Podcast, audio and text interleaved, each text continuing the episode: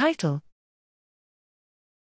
Heterosynaptic plasticity of the visuo-auditory projection requires cholecystokinin released from entorhinal cortex afferents. Abstract The entorhinal cortex is involved in establishing enduring visuo-auditory associative memory in the neocortex. Here we explored the mechanisms underlying this synaptic plasticity related to projections from the visual and entorhinal cortices to the auditory cortex, using optogenetics of dual pathways. High frequency laser stimulation, HFLS, of the visuo-auditory projection did not induce long-term potentiation, LTP.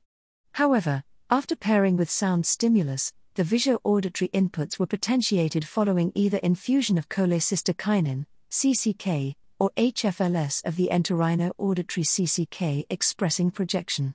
Combining retrograde tracing and RNAscope in situ hybridization, we show that CCK expression is higher in entorhinal cortex neurons projecting to the auditory cortex than in those originating from the visual cortex. In the presence of CCK, potentiation in the neocortex occurred when the presynaptic input arrived 200 milliseconds before postsynaptic firing, even after just five trials of pairing. Behaviorally, inhibition of CCK signaling blocked the generation of associative memory. Our results indicate that neocortical visuo auditory association is formed through heterosynaptic plasticity, which depends on release of CCK in the neocortex mostly from entorhinal afferents.